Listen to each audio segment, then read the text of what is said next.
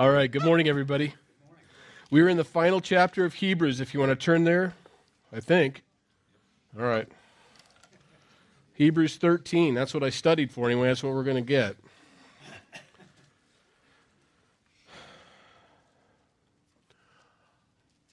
We got hay bales, just so you know. I didn't pass that on to you. I got that this morning. So, anything else for the harvest party that's coming up here October 31st? Um, if you're interested in helping out, so, go ahead, Josh. We've got the blue big trough. Yeah, I sent it to you. Where you at, man? Come on, coordinator. No, I sent it. I maybe didn't go. Smiths have a big blue poly trough clean. They're going to bring. I'm sorry I didn't get that to you. I thought I did. I'm waiting.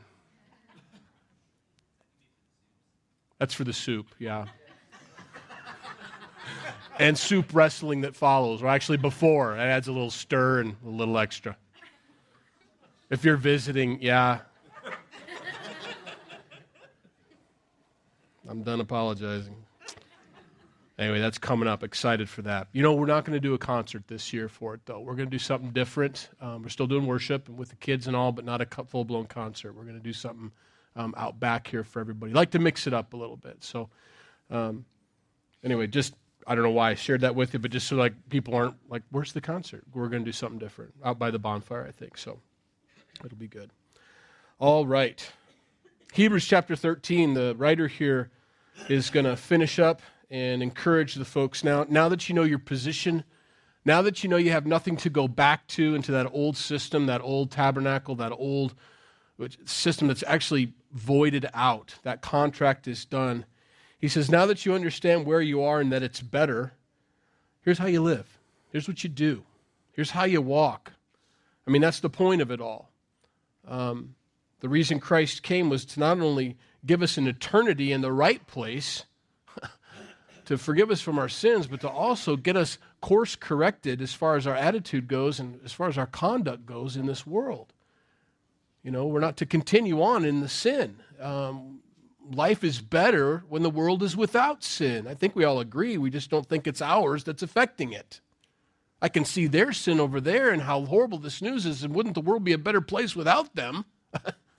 but we forget to look at our own lives and say, you know, the world would be a better place without my sin as well. And so the writer here is not going to just leave us with, and isn't that great you're going to heaven, which is why we come to Christ, but he finishes off with, and now let's make heaven here. I mean, that's part of the prayer. We, we're not a kingdom now theology group. We don't believe that we're going to make the kingdom happen. We, that's not biblical, it's not accurate. Christ is going to come and make that happen. He's going to rule and reign. He's going to destroy. He's going to conquer. He's going to do all that. But we do say that in our prayer by his example, your will be done here on earth as it is in heaven.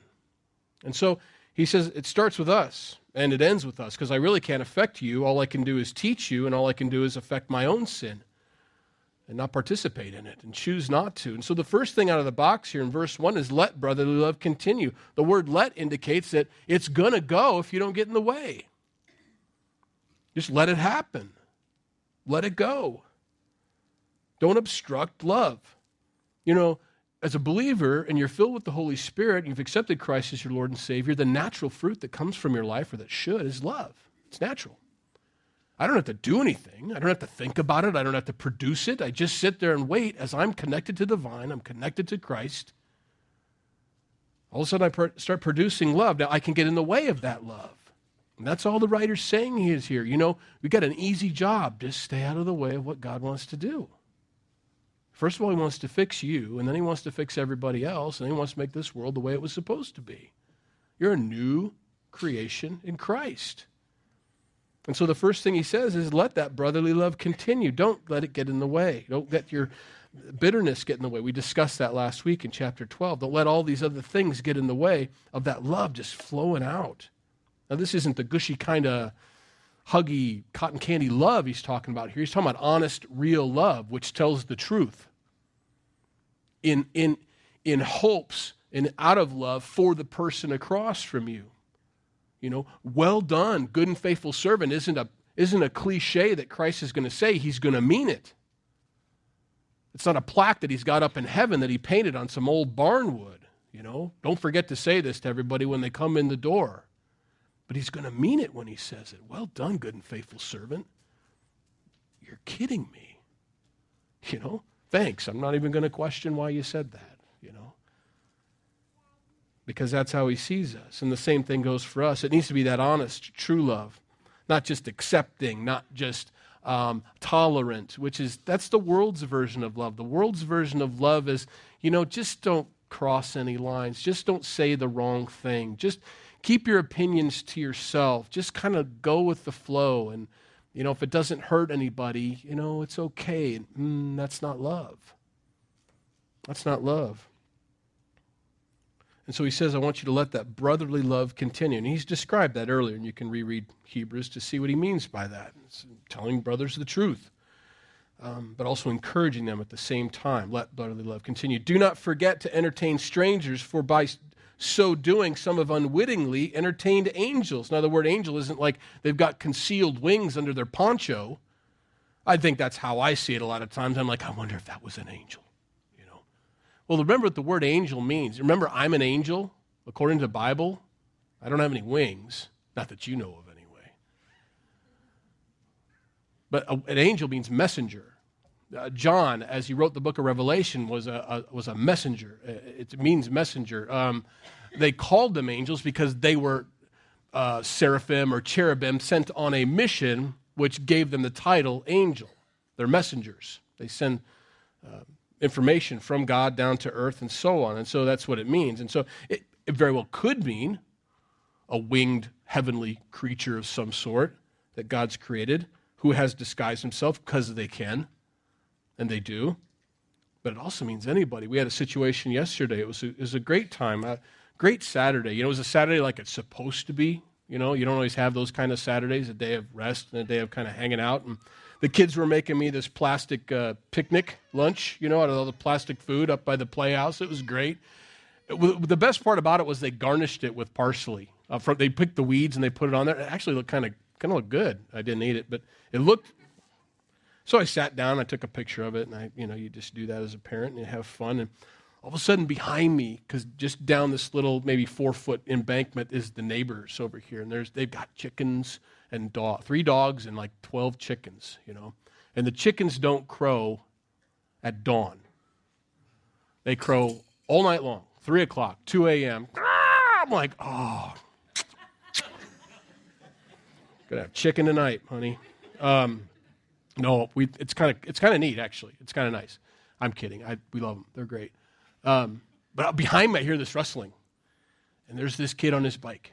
You know, the neighbor kid, the new neighbor kid we haven't met because they're new, and he's riding around and he's been watching us play it up there. And you know how kids are. They just start, you know, just kind of moseying around. You know, what are you doing? You know, and they start the conversation. And we just, I just went through this with three stray cats. I know it's a strange transition. I will get back to God's word. But you know how you got to coax those, maybe you don't. Maybe you're like, I don't coax them at all. I, we have a soft heart, and there's these two kittens, three kittens, there are three of them, and they, and they start, you know, they're, and they're super skittish, and it takes a long time to build up that trust for them to come near, to get up on the deck, and to finally get the food so close to you that you reach out and you, you stroke them once, and they look at you, you know. That's what this kid was like. It was so great to watch this whole thing begin and he's riding his bike around, kind of watching us. And I just started. I said, Hey, I'm JD. What's your name? Well, I'm Hunter. I said, Hey, Hunter, how are you doing? Good to meet you. We're neighbors. He goes, I know. Your poodle almost got eaten by my dogs. then he starts this conversation, you know, about the poodle and how we got to keep the dogs in now, and because they're going to eat your poodle, and we got one of those yippy dogs. The the point is, as this conversation progressed, he's now off of his bike, moving up the hill, sitting on the stool next to me, and then brings his bike up into our yard, and now Bo and him are riding around, you know. Okay.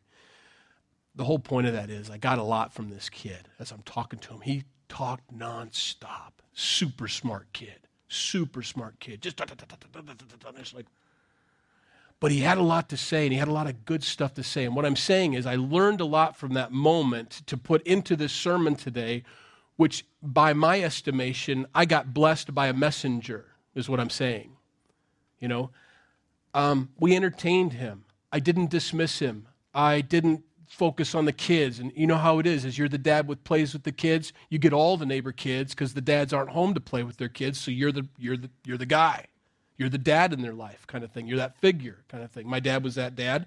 I want to be that dad. I hope my kids are that or my, my sons are those kind of dads.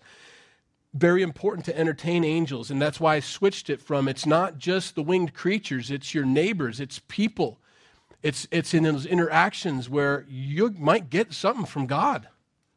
And if you didn't entertain that, you wouldn't get what you were praying about. You wouldn't get the, the message that you'd been asked for. You know, God, help me, give me a sign, show me what to do. I don't know which direction I'm supposed to go. And out of this silly conversation with neighborhood kid Hunter comes an answer from God. He says, I just sent it in the most humble package I could.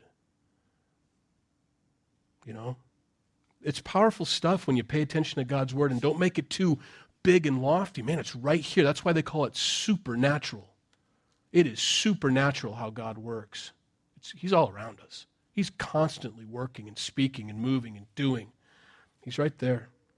Remember the prisoners as if chained with them, those who are mistreated. He had to put that in there so we understand which prisoners he's talking about. Some won't like this, but I'm going to say it anyway. Since you yourselves are in the body of Christ, he's talking about persecuted Christians here.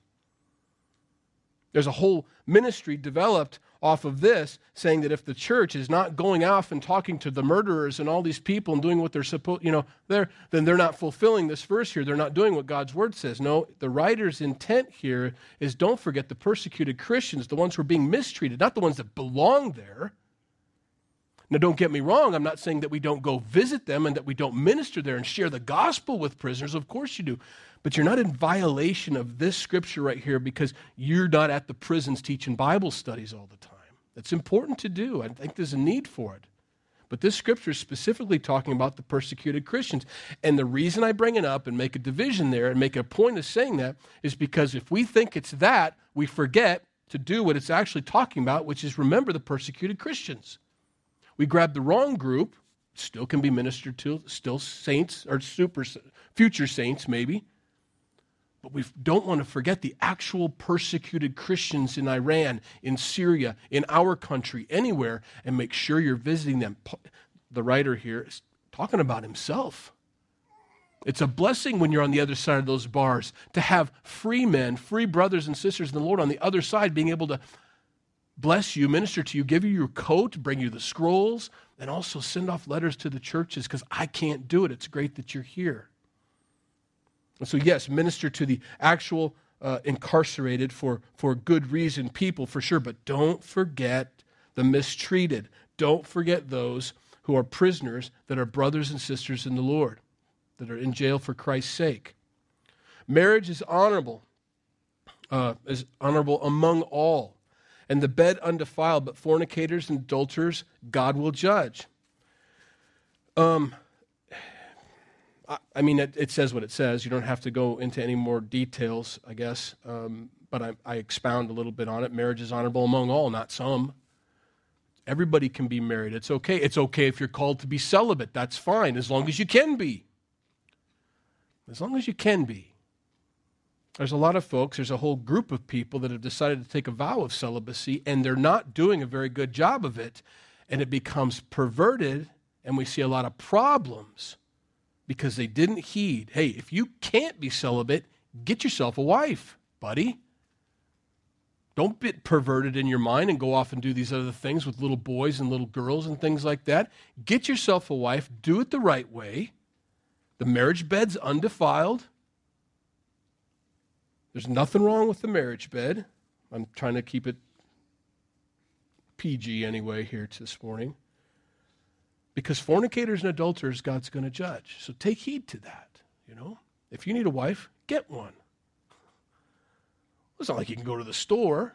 Well, you kind of can. I mean, they're in the produce aisle. Just ram your cart into theirs and say, "Oh, I'm sorry. I don't know how to tell if this is right," but get the conversation started. And wives, get yourself a husband. Get yourself a husband.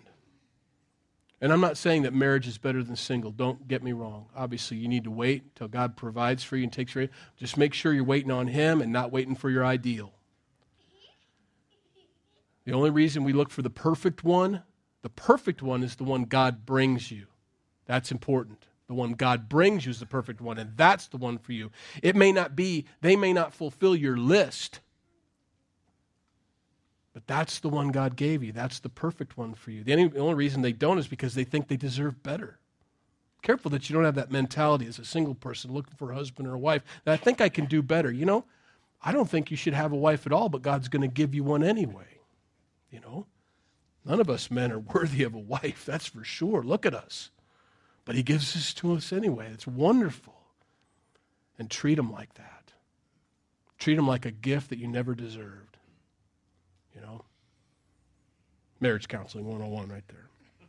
Marriage is honorable among all, and the bed undefiled, but fornicators and adulterers God will judge. Let your conduct be without covetousness. Be content with such things as you have. For he himself has said, I will never leave you nor forsake you. So we may boldly say, The Lord is my helper. I will not fear. What can man do to me? Basically, godliness when contentment is great gain, is what the writer's saying here. Stick, stick with what you have. Don't worry about what you don't have. Don't be um, unhappy with what you have at, at your house, in your possession. Um, so much so that you're, you're, just, you're just focused on what you don't have. That's, a, that's not a good way to live. You don't want to be looking ahead um, in the future to dreams and imagination. Enjoy what you have. Enjoy where you are in, in, in, in, in a small way, and it's, it's not really what he's talking about. Even with kids, um, enjoy the season that you're in with them because it doesn't last very long, it's gone quickly it is gone quickly. Oh, I just, oh, there's just constant need. They're constantly saying this, that, and the other thing. Yeah, but pretty soon they won't even want to hug you, or they want to move on, or they've got someone else that they're interested in. Dylan. Um, man, my daughter is smitten.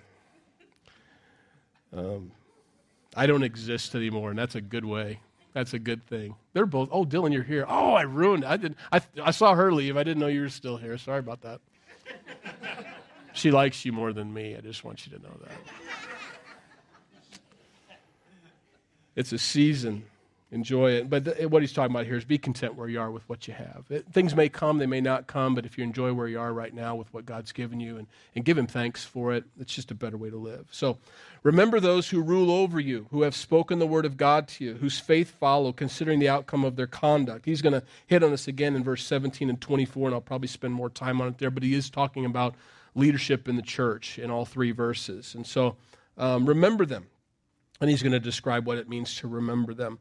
Um, but also, when you remember them, remember that they're not, just because they have a title, it isn't automatic. Consider the outcome of their conduct.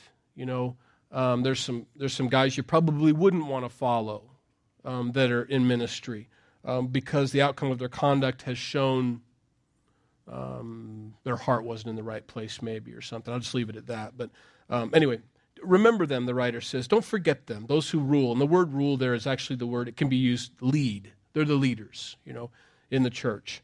Um, they, they speak the word of God to you, whose faith follow, follow their faith, follow their walk with the Lord, considering the outcome of their conduct. Jesus Christ is the same yesterday, today, and forever.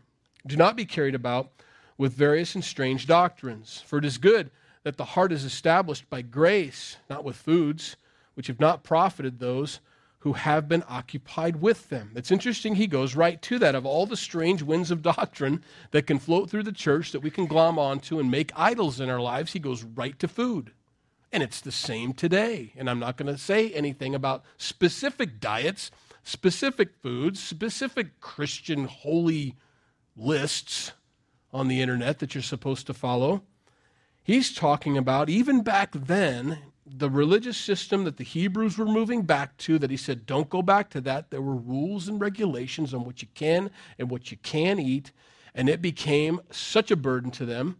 Um, he reminds them that you're supposed to, like it says in 1 Timothy 4 4, everything God created is good, and nothing is to be rejected if it is received with thanks.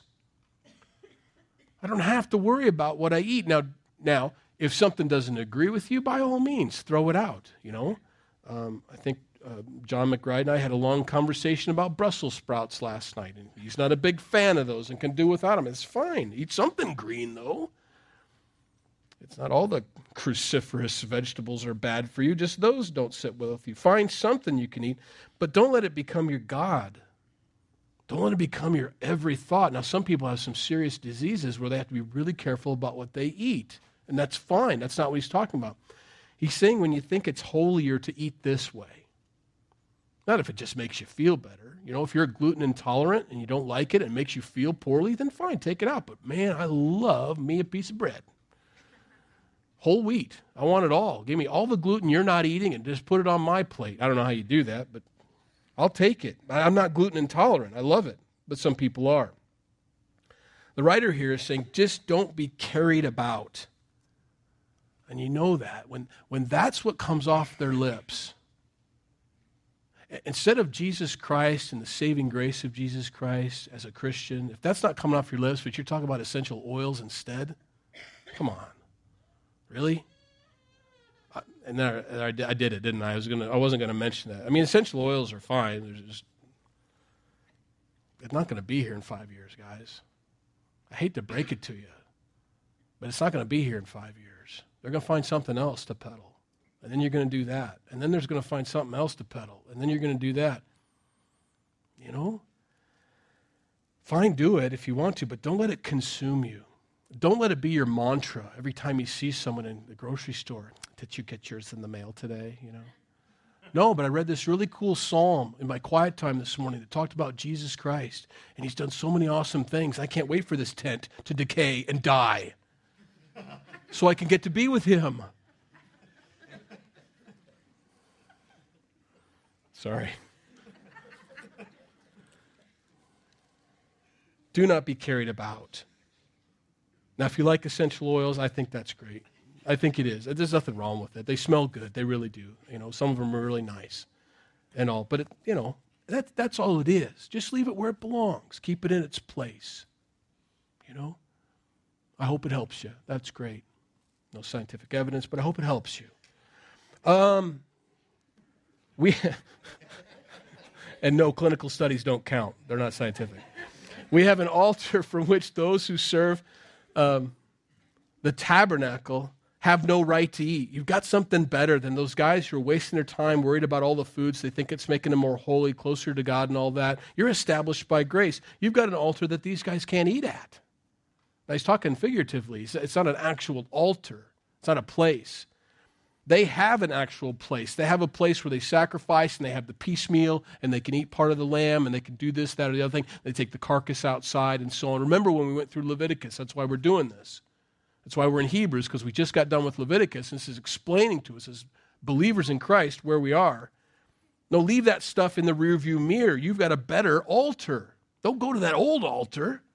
Come to this better altar, and he describes it here, whose blood for the bodies of those animals at those old sacrifice places, whose blood is brought into the sanctuary by the high priest for sin, are burned outside the camp. Therefore, Jesus also, that he might sanctify the people with his own blood, suffered outside the gate. Therefore, let us go forth to him outside the camp, bearing his reproach. For here we have no continuing city, but we seek the one to come. Therefore, by him, let us continually offer the sacrifice of praise to God that is the fruit of our lips, giving thanks to his name. But do not forget to do good and to share, for with such sacrifices God is well pleased. It's, it's, a, it's a different kind of altar. It's not a super spiritual food that you eat that they're consumed with and can't think of anything else other than that. It's about praising God, which they should have been doing even in that sacrifice, but they weren't anymore. It's about letting the fruit of your lips bring glory to God. See how he's bringing this about? It's the, it's the meat of your word, it's the fruit of your lips. He's using all the terms that they use actually to mean something spiritual, something that happens naturally in the person's life. But, and don't forget to do the good. That's part of worship too. You've received so much good from God that you're doing good for other people. This kind of, it goes from there. It's, it's a, it, that's how you worship the Lord. You want to, that's why the, the, two, the two greatest commandments love the Lord your God with all your heart, mind, soul, and strength, and love your neighbor as yourself. And then uh, Paul narrows it down just to the one. If you want to love God, fulfill that first commandment, you've got to do number two. The, the, the second commandment, to love your neighbor as yourself, is how you love God. When you're loving your neighbor, that's how you worship the Lord. That's how you bless him and put him above everything else. And so he gives this beautiful long um, dissertation, you've got a better table. You know, Christ led by example. He went outside. He was rejected by not only the world, the Romans, but he's also rejected by the religious rulers of the day. I mean, talk about lonely. He was out there by himself. He didn't even have a team. I mean, he had a team up in heaven, but he didn't have anybody down here. Everybody forsook him. And the writer here says, Now, why don't you join him? Doesn't matter if the world thinks that being a Christian is a great thing. Stay with Christ. Doesn't matter if the religious world thinks that you're too intolerant of other religions and should be more inclusive. Follow Christ. And if you're standing outside the camp by yourself and the religious rulers are looking at you saying you should be more tolerant, and the world's saying, I just hate you Christians, you're in a good spot. It's exactly where we're supposed to be standing. Because my Jesus, my Savior, is outside the camp. There's no other place I'd want to be. I want to stand right beside him. Because I'm going to be standing beside him for eternity. And they won't. Verse 17. This is that second verse that had to do with verse 7. Obey those who lead or rule over you and be submissive, for they watch out for your souls as those who must give an account. Let them do so with joy and not with grief, for that would be unprofitable for you. Now, he's not saying obey like, hey, Kathy Wright, that's our 80 year old resident lady that sits in the back over here, get on the roof and fix it. I got to obey the pastor. I better get up there. Of course not. That's not what he's talking about. But he's talking about when you have a decision to make and they say, no, I don't think we're going to do that, that you, you're okay with that. It's okay. I don't have to put up a fight. I don't have to argue about it. It's, it's okay. You know, uh, this isn't only talking about pastors or leaders in the church. You can put that under police. You can put that under anybody that has authority over us as people. They're all middle management. Middle management's a tough place to be. You got to hear from your boss, and you got to you got to execute. You've got to make it happen. That's just how it is. And there, half of them don't like what you're telling them. You, to, you know, you know what it's like if you've ever been in that middle management position where your boss has told you, "Hey, I want your team to do this." They don't like change, sir. they hate change. Who does? Nobody likes it because they got to learn something new because it's hard, but do it anyway. Okay, hey guys, guess what? We're having a meeting. And we're going to change. And then all the groans and the pencils. Oh, man. You know, what do you mean we're getting a new program? Or no, you know, Windows 10, no, you know, kind of thing. Look, do it. It's a good thing. The middle management doesn't have a choice in the matter. It's not like they came up with the idea the police officers that are executing justice on following the law, they didn't write the laws. Next week, when the, when the Congress or when Senate and, and the president ratify a new law and change something, guess what? They, ha- they don't pull people over for that anymore. All we do is execute the law. That's all we do is make sure that we're okay. And it's not subjective, or it's not supposed to be. Let them do so with joy, not with grief. You know, don't give them grief. Why'd you pull me over? I was only going five over. You were going five over. Over what? The law. You know? What it's not subjective. I don't get to I don't get to go off what you think I, when I should start enforcing the law is not based on your opinion, it's based on the law. I have to do that. Because if we're going to do that, there's another guy that says I was only going 10 over. Then the guys from Montana that don't have speed limits up there said, you know, we don't have those laws. This is dumb. I'm safe. I was driving safely. It's not subjective. And that's the same thing for anybody that's in that position. Let them lead. Be submissive to it. If you don't like it, move to Montana. Drive as fast as you want, you know? But let them rule. Let them lead. Let them do what they have to do, what they've been, um, what they've been commissioned to do. They've got to do it. They watch out for your souls. He's getting pretty specific here. Police are watching out for your souls, but he is talking about church leadership. They're looking out for your best interest. They pray about stuff. They seek the Lord on it. If God gives them an answer, that's how the ministry, that's the way it's going to go. That's the direction we have to go. This is where we're headed.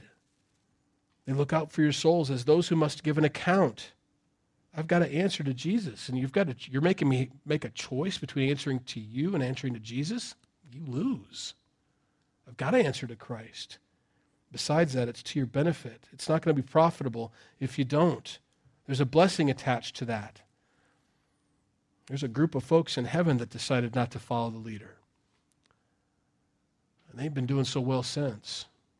When they followed Lucifer and a third of them went with him, that's a cringeworthy moment, you know? We just don't want to be that kind of attitude. I want to be on that kind of team. I don't want that kind of attitude, you know? I think about uh, um, Korah, the rebellion of Korah. Yeah, maybe Moses didn't do it right all the time. Maybe he had some, you know, made some faux pas, some pretty big ones sometimes. But let God correct him and pray that God would correct him, you know? What do you mean we're going around the mountain again? I don't know. He told me to go around the mountain again. I'd love to cross the Jordan too, but we can't. Not yet. Verse 18 Pray for us, the writer says. Pray for us, for we are confident that we have a good conscience in all things, desiring to live honorably. But I especially urge you to do this, that I may be restored to you the sooner. Please pray for us. Whoever this is, Paul, wants him to pray for him. We're confident we have a good conscience. I'm not worried about that so much, although I want to continue to have this good conscience. We want to live honorably. And I also want to see you guys. I want to get there. Um, so pray for us. Now, may the God of peace, who brought up our Lord Jesus from the dead, that great shepherd of the sheep, through the blood of the everlasting covenant, make you complete in every good work to do his will, working in you what is well pleasing in his sight through Jesus Christ, to whom be glory forever and ever. Amen. That's his way of saying everything I wrote here is by the Spirit, from the Spirit, for you to grow. Please apply it, that God may do that work in you that needs to be done. It's easy to read the Bible when you agree with it and you're already doing it. That's always easy. It's always wonderful to check the box next to that verse. God, this is great. It's difficult when you read on this list that I am not there yet. This is an area God's working on me in to accept that and hopefully check the box as soon as He's done working in you. That's all the writer's saying. I'm glad you agreed with some of the letter, but remember all the letters from God. Please, please let him do that work in you to bring you around to his way of thinking, to his way of behaving. Remember, we're being conformed into the image of Christ. We haven't, we're not there yet. It's happening. We're going to heaven. It's a done deal, but the, con- the conforming is still taking place, and that's what God's word does. The word of God changes hearts, changes lives. And so he simply prays that. God is a God of peace. He's, he has peace with you. Understand that. He's not at war with you who brought up Jesus from the dead. He's the one that raised him. He's a great shepherd of the sheep, and we're just sheep, he reminds them. And he's the shepherd. Through the blood of the everlasting covenant. This isn't a temporary covenant like the Old Testament. This is the last covenant, the only covenant that we have anything to do with. It's everlasting, so you don't have to worry about switching again. This is the this is it. Make you complete in every good work to do his will. Verse 22. And I appeal to you, brethren, bear with the word of exhortation. It isn't easy to take. It is a hard pill to swallow sometimes, but he says, bear with it. We have to tell our kids that all the time with certain medicines that they have to take. You know, how many more days? It's a 10 day deal. 10 more days, or nine more days, or seven more days, or it's almost done. The metallic tasting stuff, or whatever, you know. It doesn't matter what flavor they put in it, it's horrible, but it's doing a work in you. And if you take every single dose and finish the prescription, it's going to do what it was meant to do. It's going to fix, it's going to heal. You're going to be better. God's word is a prescription written by God for us to follow, to absorb, and to eat. Not some of it. Every single bit of God's word has to be received for that complete good work, complete healing to take place. So, our sin nature, remember that's where we started is removed and this world becomes better because I'm sinning less. And so are you. Bear with this word of exhortation, for I have written to you in few words. Know that our brother Timothy has been set free. That's good news. He was in prison, but he's out. So, I mean, you know who this is, right?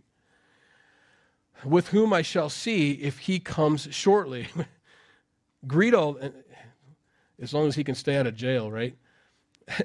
Greet all those who rule over you. There it is. That's the third verse. With all the saints, just in case you were confused about what 7, 17, 24 clarifies it. The people reading this, make sure you greet all those who rule over you and all the saints. Tell hi, say hi to everybody. Make sure you're reading it in the church. Those from Italy greet you. Grace be with you all. Amen. Be filled with grace. Let's pray. Lord, we thank you for your word. It's a prescription to follow, and Lord, we've, we've read the label. Help us to follow the instructions, God. Lord, for those that don't know you this morning, um, maybe they've never had a personal relationship with you. Maybe it's always been something that's been external, like the writer was talking about, something an altar you went to, not an altar that you lived. God, today they felt that tug on your heart and they want to accept you as their Lord and Savior and, and, and let you be not only their Savior, but Lord in their lives. And so just pray with me now. Jesus, thank you for dying on the cross for my sins outside the camp. I'm with you. I'm at the foot of the cross right now. I know you were raised from the dead. I know that you now live and are seated at the right hand of the Father, and that all my sins were forgiven. They've all been paid for, past, present, and future, have all been covered by your work at the cross. And I thank you that I'm now free and guiltless. I thank you that your righteousness was given to me. It's not mine anymore. It's not what I do that's going to get me into heaven. It's what you did. And I'm thankful for that, God.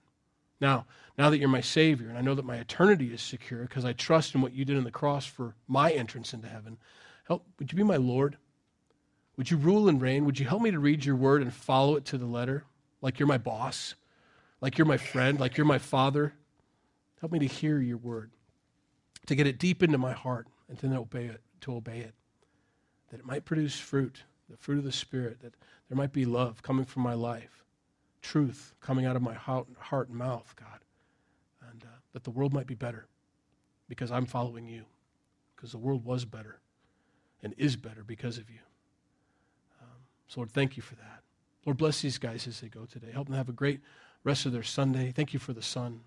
Thank you for, uh, well, for drying things out a little bit. Well, until last night anyway, or yesterday. But thank you for that. And we pray for more opportunities for the farmers and the harvesters to get everything done and in so that it's safe, so that they're not rushed or hurried. And give them a peace that surpasses understanding, knowing that you can, you can do all things. You can make this happen, and, and they don't need to be anxious or, or uh, concerned. Help them to have that peace that only you can give.